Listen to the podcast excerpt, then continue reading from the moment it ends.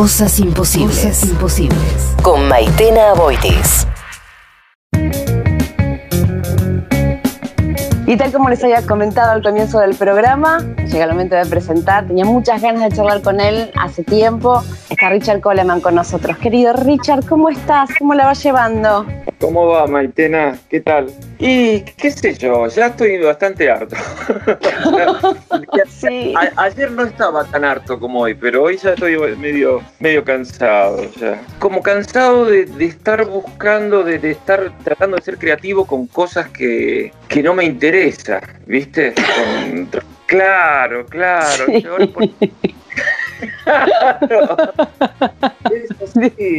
¿Cómo que? Contanos, ¿en qué cosas? hasta hace 10 días estaba, estaba más o menos concentrado, buscándole la vuelta, tratando de hacer música, no, no de una manera hiper, viste, productivo, pero bueno, viste, agarrando la viola, buscando cosas para resolver, me puse a, trabajar en un, en un programa nuevo, en un software nuevo para, para grabar, a ver si viste, le sacaba, qué sé yo, si habría un camino distinto, qué sé yo.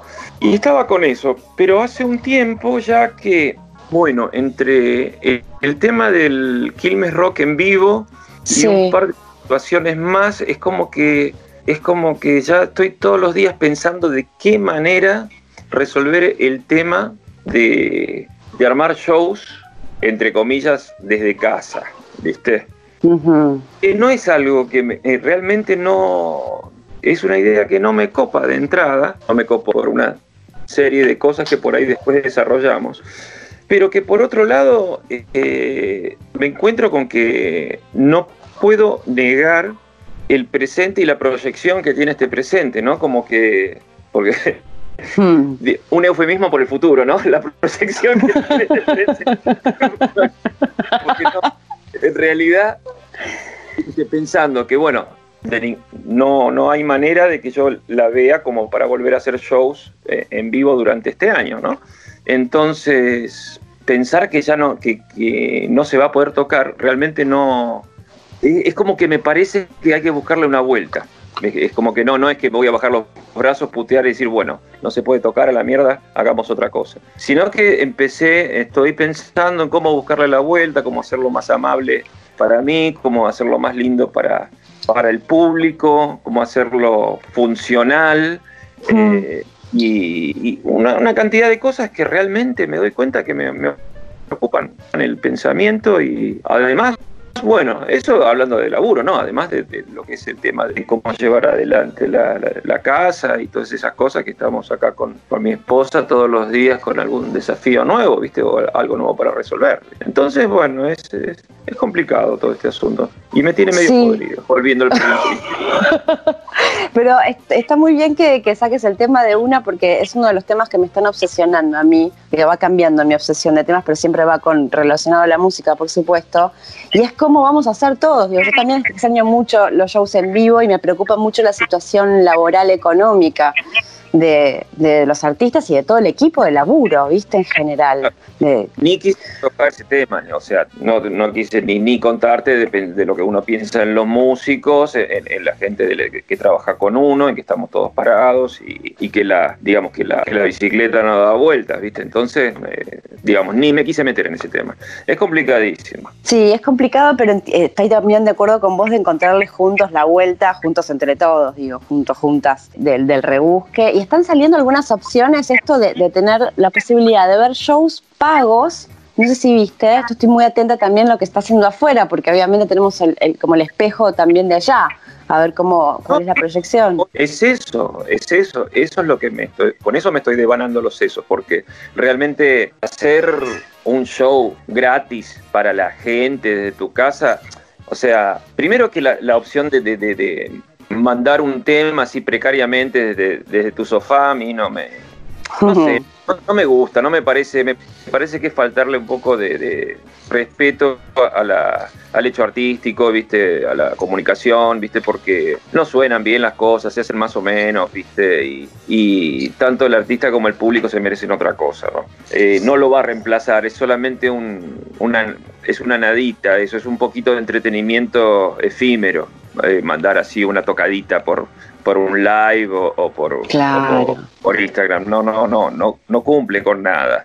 Eh, y, el asunto de pensar en los shows pagos es, es, es, algo un poco más verdadero, obviamente que hay un compromiso mucho más grande, pero, pero lo que hace es un compromiso con el producto porque, bueno, que tiene que estar, eh, como lo está siempre cuando uno hace un show de verdad, ¿no? Que, que uno no es que se sube a tocar con lo que tiene a mano, sino que uno se prepara ensayando, contratando un servicio de luces, una, una apuesta, uno piensa, cómo va a ser el show y esas cosas. Bueno, pasar, trasladar todo eso a lo que sería una situación de un show pago, en una situación remota, un teleshow. Sí. Y bueno, entonces pensar bueno, en, las circunstancias técnicas también, y es como que hay otro equipo de gente que tiene que laburar, y, y cómo funciona, y qué es lo que le vas ¿Qué es lo que vas a proponer? Porque lo que hay, lo que, hay que proponer es otra cosa. No puedes proponer lo mismo que, un, que desde un escenario. Sí, cambia completamente el paradigma, ¿no? A mí lo del tema del audio me está, me está también preocupando un montón porque soy muy audiófila y cómo se están escuchando las cosas. Y aparte hay cosas valiosas, ¿viste? Hay, hay muchas colaboraciones que están haciendo entre músicos que decís, ay, mucha, esto está buenísimo y lo tengo que pasar en la radio y tiene un audio horrible, ¿viste? Que no, no se la banca. Y bueno, sí, sí, sí, eso, eso, a eso yo le escapo fundamentalmente, ¿viste? Porque es una... No, no, no se puede así, no se puede. Es como, qué sé yo, papel mojado, ¿viste? No, no, no, no, no da.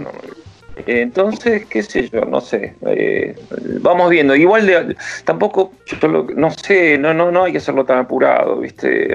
¿viste? También hay como una urgencia que, que tiene que ver con, con esta necesidad de de hacer algo, de como de salir de, del, encierro este, aunque sea salir virtualmente, ¿no? Pero yo por ese lado no, no, estoy pensando y repensando y, repensando, ¿viste? Las opciones, cómo sería hacerlo desde casa, desde otro lugar, si hacerlo con los músicos, sin los músicos. El sonido para mí es fundamental, es, o sea, es primordial, pero también me doy cuenta que la calidad de imagen eh, tiene que estar buena, ¿viste? Eh, claro. Entonces, porque una cuestión de, definición, de, de, competitividad, no de competencia, sino como que, mm. se vea bien, eh, que se vea bien, que se vea agradable. Entonces, bueno, qué sé yo. ya iremos viendo, ya iremos viendo. Afuera, yo no sé bien están haciendo las cosas, porque habría que comprar una entrada, ¿no? Mira, ahí salió uno de los primeros shows que se hicieron, eh, fueron en Dinamarca, y me dio muchísima impresión porque era ver al el artista en el escenario y enfrente eran todos autos y se transmitía por FM. Entonces la gente escuchaba en el auto. o sea, medio apocalíptico, ¿no? Digo, aparte no, podía evitar pensar en la referencia visual del artista sobre el escenario que veía máquinas, o sea, no, no había, o sea, había humanos adentro de los, de los autos, pero... Bueno, ya que piola, que piola, pero es, es, interesante, es inteligente y en todo caso eso tiene una, una situación de, ¿cómo se dice?, de, de instalación, ponele, Ahí de va. alguna manera. Es verdad. que está interesante te, aseguro que es mucho más copado cantarle a una playa de estacionamiento que a, que a una cámara. Te aseguro que ves a la gente que está adentro del auto y lo sentís que te están mirando, pero una cámara es, viste, Big Brother es, no, no, no está bueno. Esa es otra, otra cosa. Sí, sí, fundamental. Bueno, y en el medio de todo esto vi un posteo hace un tiempo cuando adelantaste que sacabas nueva canción, me puse re manija, porque con tus canciones así me pongo, y la sorpresa encontrarme con esta bellísima versión de Drive del temazo de los de Cars del 84 que lo trajiste al escena en una actualidad y te queda tan bien. Eh, ¿Tenés ese don para redescubrir las canciones, Richard? Que ah, es alucinante. Va, la versión me encantó, me encantó. Me alegro, me alegro que te haya gustado. Eh, y no sé si es un dono, que hay, hay una. Hay algunas coincidencias, hay cosas que, que, yo hago con las canciones que, en un momento siento que me sale cantarla, que me siento bien cantándola y, me olvido ya de quién es, me olvido un poco de cómo era la versión que yo recordaba, ¿no? Como que me, me adueño y me apropio. Y eso es lo que me, viene pasando con esta, con esta saga de, de, Song y Song, ¿no? que vengo hace varios años haciendo de vez en cuando alguna versión, porque no son covers, ¿viste? Son versiones. Y que además es completamente, ¿viste? Caprichosa, si se quiere, eh, completamente ecléctica, ¿no? Como que ya en el disco, en el álbum, ¿viste? Y puse una canción de, qué sé yo, de Leon Russell, con una de PJ Harvey, con una de Johnny Cash, con una de Brian Eno. Entonces. una, otra de Nick Drake, o sea que es un despilote. Sin embargo, ¿viste? ¿Qué tienen esas canciones? Que bueno, que me, suenan, me suenan en, un poco, también me suenan en la mente primero, me llevan a un momento por ahí de alguna situación emotiva, pero de influencia, no a una situación nostálgica, ¿no? Porque tampoco es que yo le escapo a la nostalgia y por más que estas sean canciones viejas, realmente, va, son clásicos más que viejas. Sí. Eh, lo que tiene es que como la, digamos la adaptación que le hago yo no no respeta nada la sonoridad original. Bueno, te puede llevar a acordarte cuando conociste la canción, pero por ahí si alguien no conoce la canción y la escucha, pasa totalmente por otro lado, ¿viste? Sí. Pero lo fundamental es que me siento cómodo cantándola, ¿viste? Que, entonces ahí es donde, donde funciona el asunto. Y, ah, claro, las elegís desde ese punto de vista, o sea, desde el lugar en el que te sientas cómodo, porque así se siente también, ¿no? Así se escucha, digo, como si fuese un tema tuyo, ¿no? Como un traje a medida. Claro, claro, claro, no, no es una versión, ¿viste? Por él hay, hay temas que, uy, qué bueno estaría hacer una versión de este tema y, y me lo pongo a cantar y no, no, no da, no da, hay algo que no, que no le encuentro eh, el timbre, ¿viste? La, mi sonoridad, ¿viste?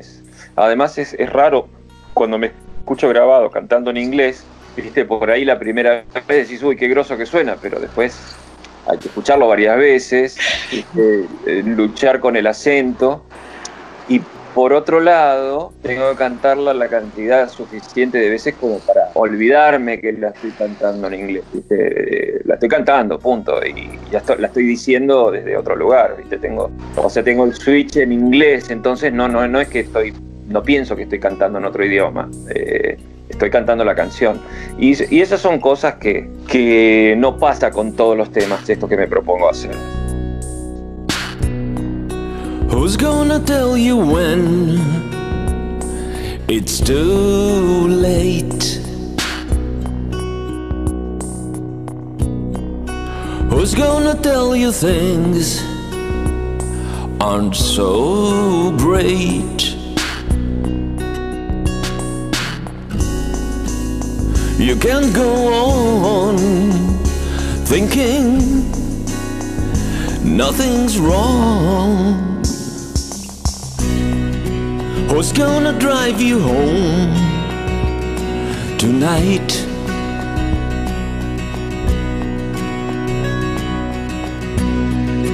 Who's gonna pick you up when you fall? Who's gonna hang it up when you call? Who's gonna pay attention to your dreams?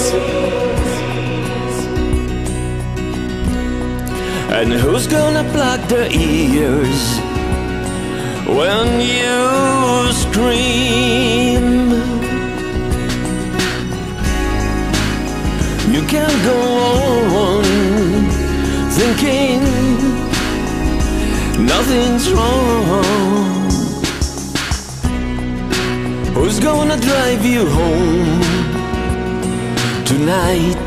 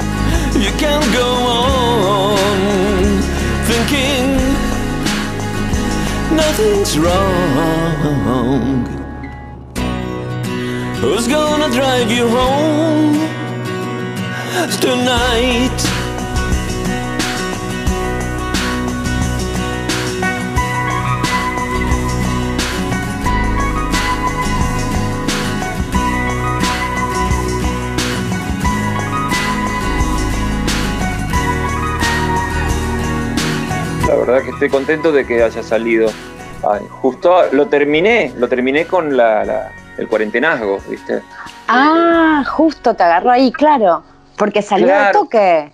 Viste, revisando, viste que la- las primeras dos semanas de, de cuarentena todo el mundo empezó a revisar los cajones, Sí. los discos y- y yo lo tenía en el, en el rígido de mi anterior computadora y justo la cambié y me puse a trabajar en... eh, el año pasado me quedé sin tiempo para seguir trabajando en el estudio. Tenía muchos ensayos, muchos compromisos. Eh, eh, entonces quedó ahí, ¿viste? Y, y no era...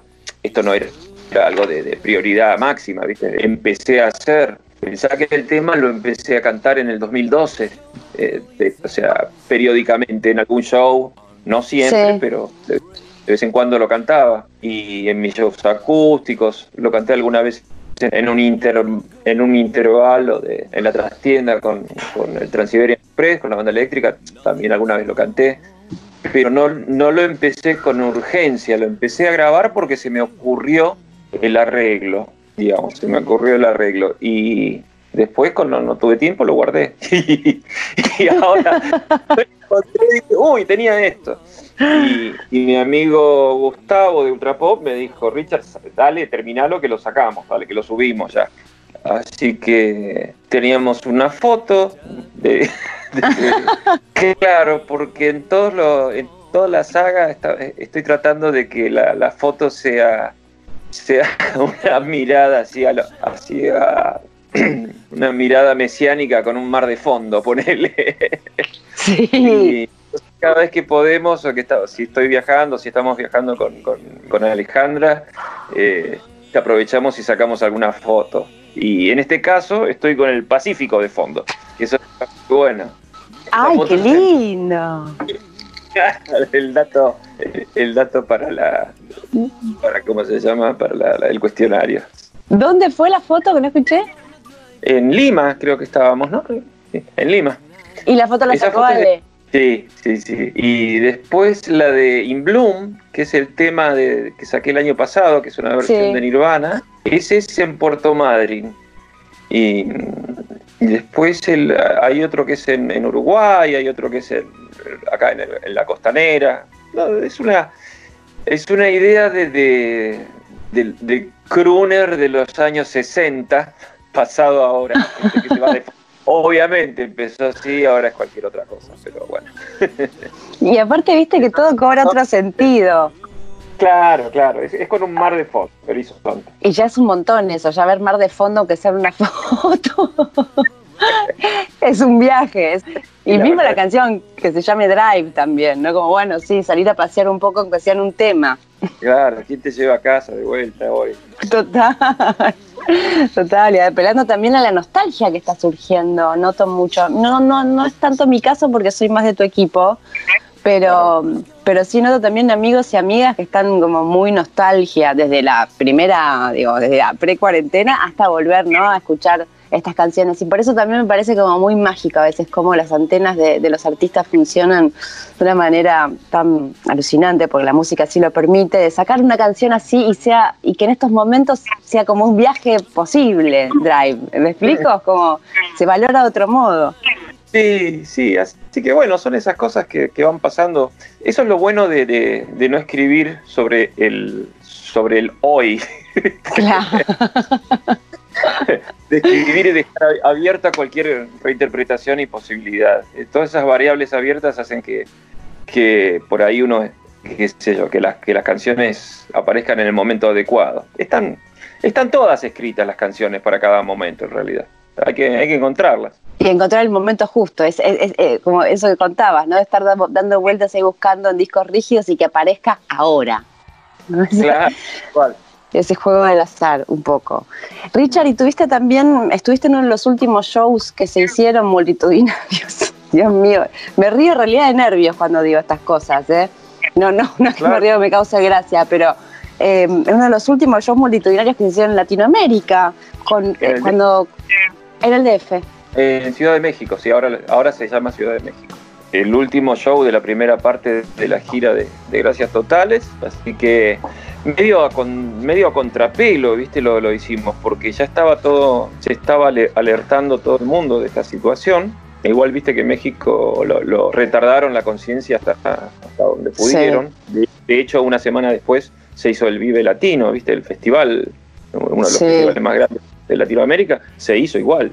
Así que yo, yo no sé, yo no, yo no estuve. Pero claro, así que bueno, estuvo, fue como una, sí, ahora parece que hubiera sido, viste cómo es el tiempo. Está Otra vida. Sí, ¿no? sí, sí, parece que fue el año pasado, no sé, pero en realidad fue hace dos meses. Y así que bueno, fue, fue muy, muy, muy impresionante, muy lindo eso. Hicimos cuatro shows con esa gira y, y que va a continuar, sí, que está reprogramada, así que se supone que el, hay un futuro. Y sí. marzo, abril del año que viene. Se, se sigue por, por Latinoamérica, se, se habla del campo de polo, y es como que, claro, es raro vivir entre paréntesis, es eso lo que pasa. Tal cual, Estamos, literal. Claro, eh, después ya va a seguir todo, pero mientras tanto hay una dosis que es importante. Richard, sabes que yo tenía muchas ganas de ir a ese show, casi de hecho eh, compro ticket para Bogotá, menos mal al mismo tiempo, porque digo, justo era en pleno quilombo, no sé qué hubiese hecho, para ver el show. Vos que estuviste, fuiste protagonista y también espectador en su momento, porque hasta recuerdo eh, Me Verás Volver, vimos juntos el show a, una fila de distancia de Soda. Eh, ¿Qué tenía de especial? ¿Qué, qué, ¿Cómo viviste este show de, diferente a otros? ¿Qué, ¿Qué, ¿Qué, es lo que tiene que te pasó a vos sobre el escenario, no? Bueno, bueno, bueno primero que nada, eh, o sea, yo no, nunca estuve en un show completo de Soda Stereo. Eh, uh -huh. Siempre estuve, estuve de invito canciones, ponele, entonces veía siempre el show o corriendo, me iba corriendo para verlo de adelante, o lo veía desde backstage o desde el escenario desde el costadito.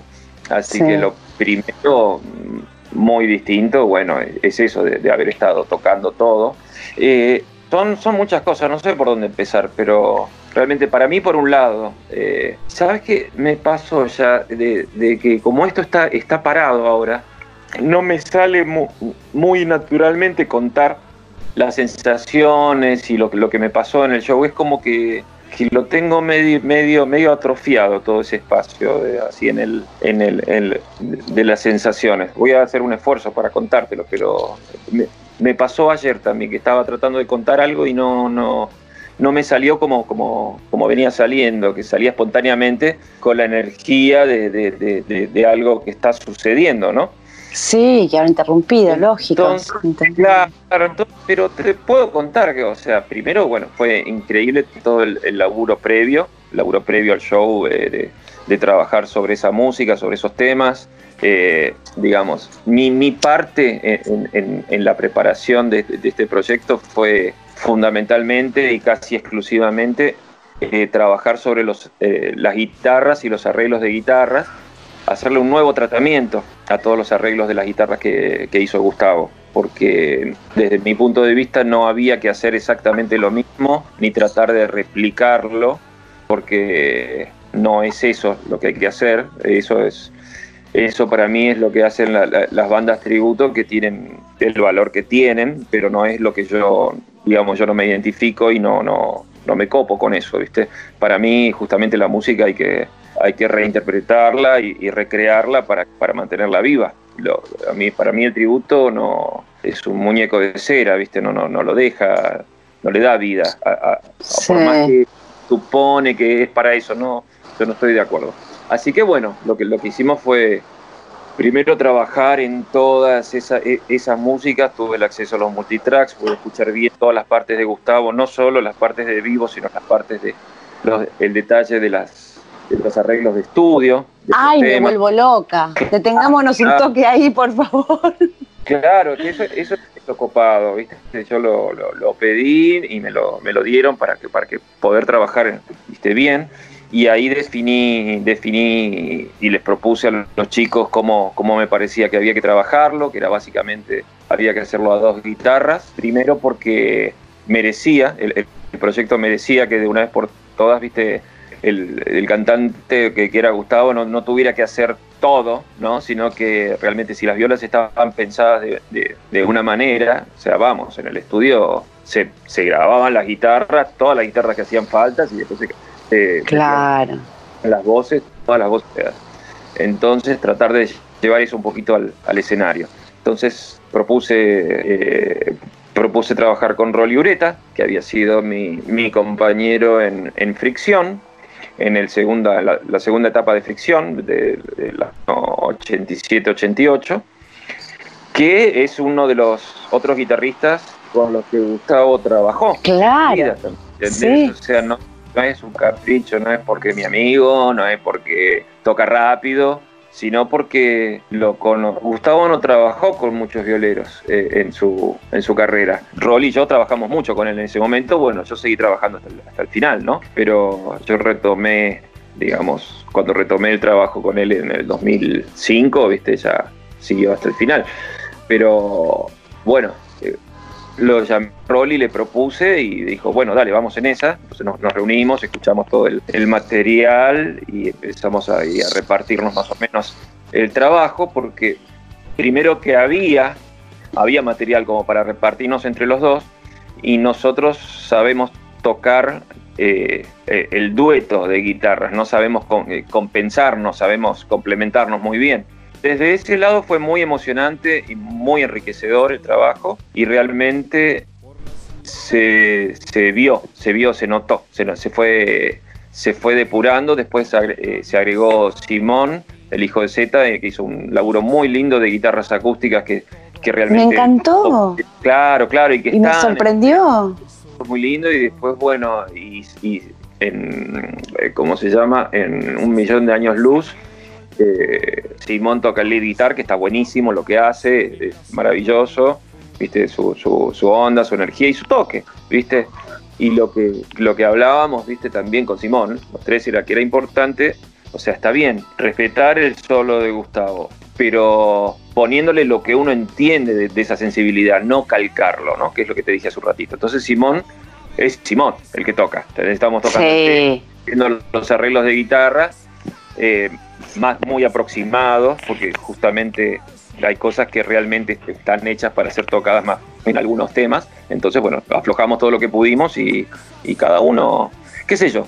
Yo me siento como cuando tocaba, como cuando Soda Stereo me invitaba a tocar. Yo toco como toco yo, no, no, no, no toco como queriendo tocar como Gustavo. O sea, yo toco mi parte, yo toco como a Gustavo le gustaba que yo tocara. Entonces, por eso estoy ahí.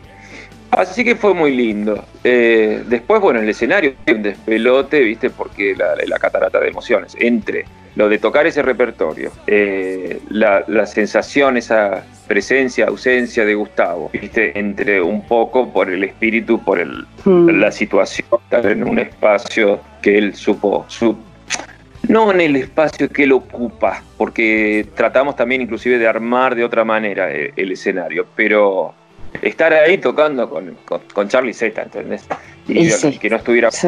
Y eso por un lado, la emoción de ellos, la emoción de ellos compartida con nosotros, la interacción esa, después la gente, 50.000 personas como locas ahí adelante, eh, eh, es muy fuerte. Así que, fue, fue muy lindo, muy emocionante y, y bueno, y, y hay algo que es importante, que, que, es un, que es un show que, en el que no podés, del cual no podés hablar si no estás. No es un show que, que lo podés ver.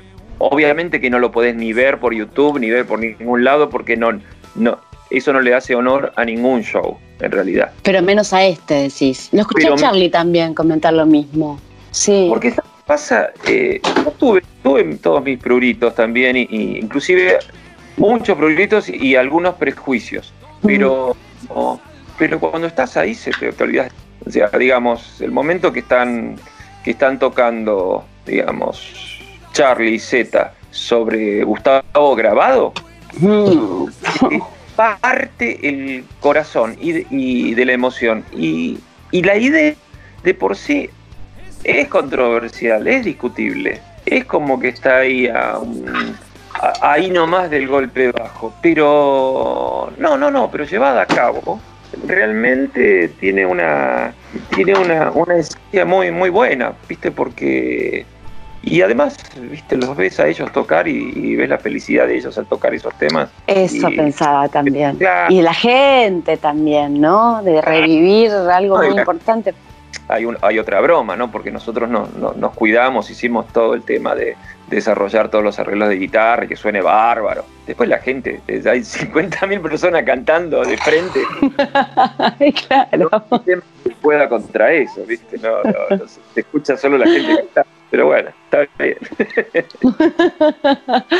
Qué maravilla. ¿Sabes, ¿sabes? Cuando me contabas todo esto me acordé, se me vino a la mente el primer posteo que hiciste cuando fue en Bogotá, que, que habías que contaste públicamente ahí en Instagram que te despertaste llorando.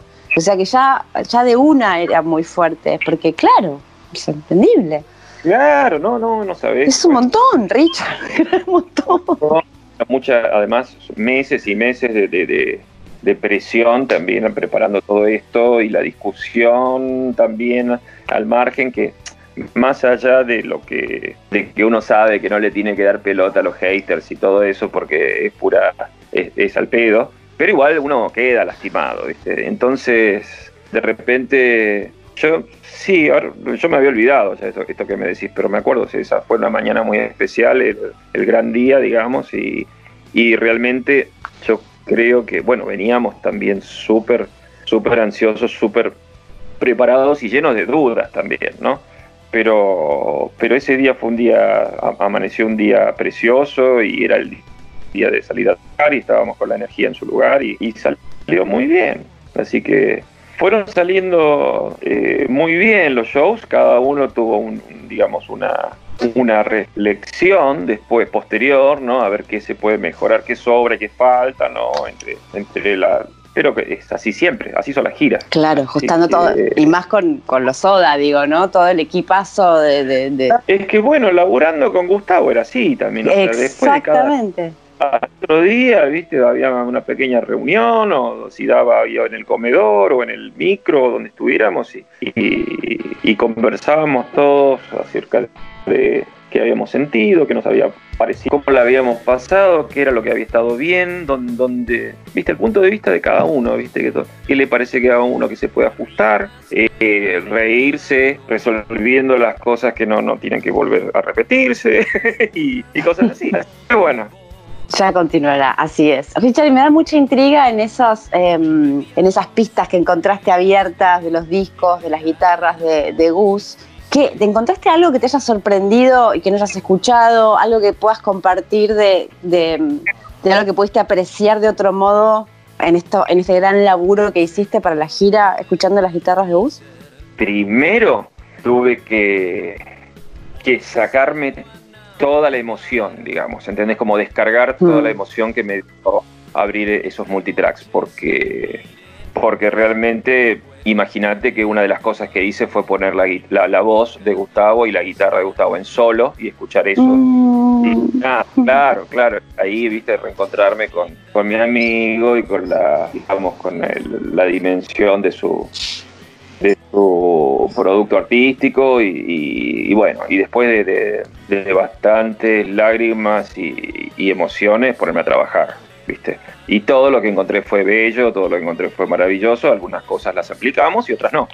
Digamos que, que está hecho desde un lugar muy genuino todo esto, por lo menos eh, yo estoy muy tranquilo con eso. ¿Se viene un nuevo disco tuyo este año, Richard? En realidad es una pregunta tendenciosa porque es lo que quisiera.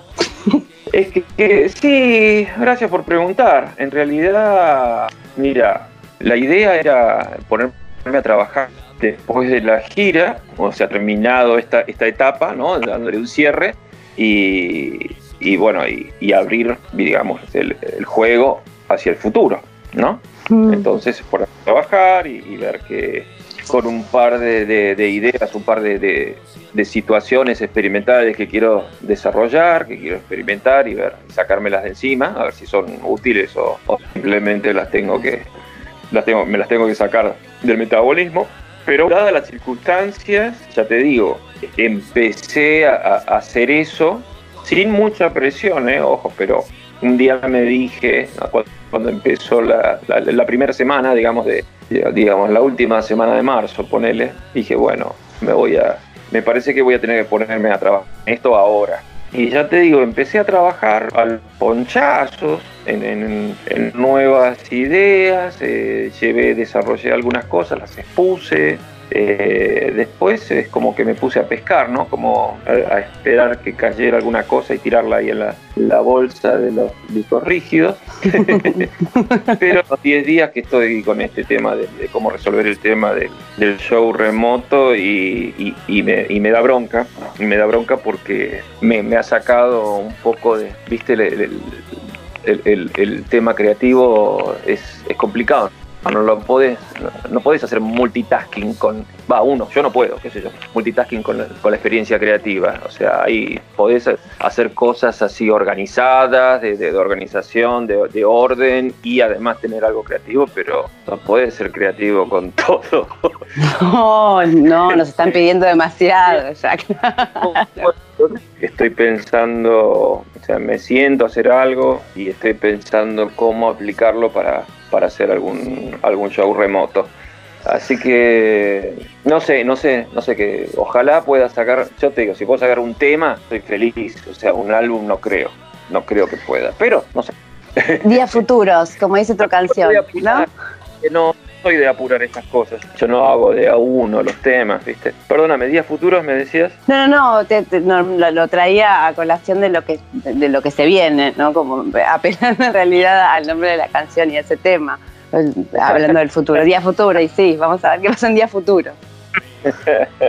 Así que bueno, eh, estoy, estoy trabajando, ya te digo, como se puede. ¿viste? No, no es ni media máquina ni, ni nada, es, es con la energía que hay, que, que es confusa, es un poco oscura y no sé si, si es una oscuridad que, en la cual me sienta muy cómodo. ¿viste? Y eso que de oscuridad sabes. no, no es Claro, un plano muy ajeno. No, no es esa mi idea de la oscuridad. Te agradezco muchísimo esta conversación y bueno, espero que podamos hablar pronto ya de lo que puede llegar a ser el show, de lo que te haga completamente feliz, Richard. Seguramente, bueno, con- contamos con eso. Entonces, eh, cuando, cuando haya algo para, para contar, ahí te, te mandaremos información. Gracias y abrazo a la familia. Bueno, muchas gracias, Maitena. Saludos a todos por allá.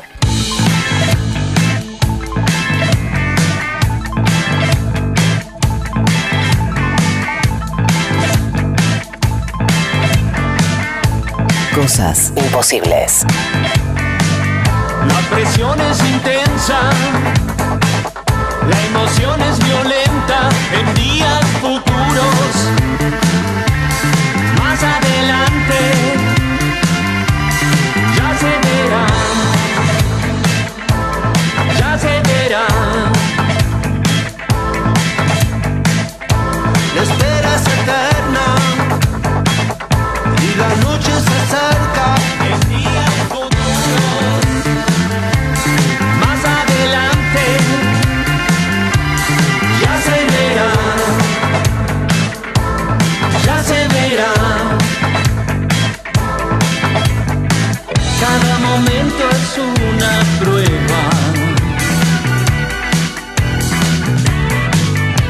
Pasado es la condena.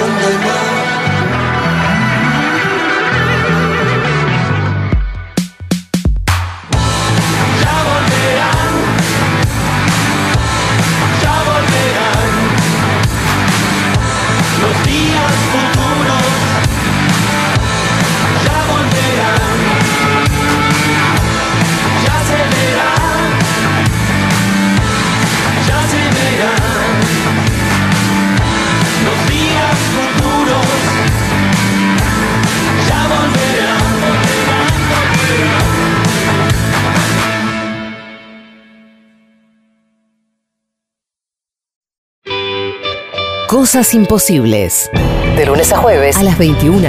Cosas, imposibles. Con Maitena Aboitis. Cosas imposibles. Y Alejandro Lingenti.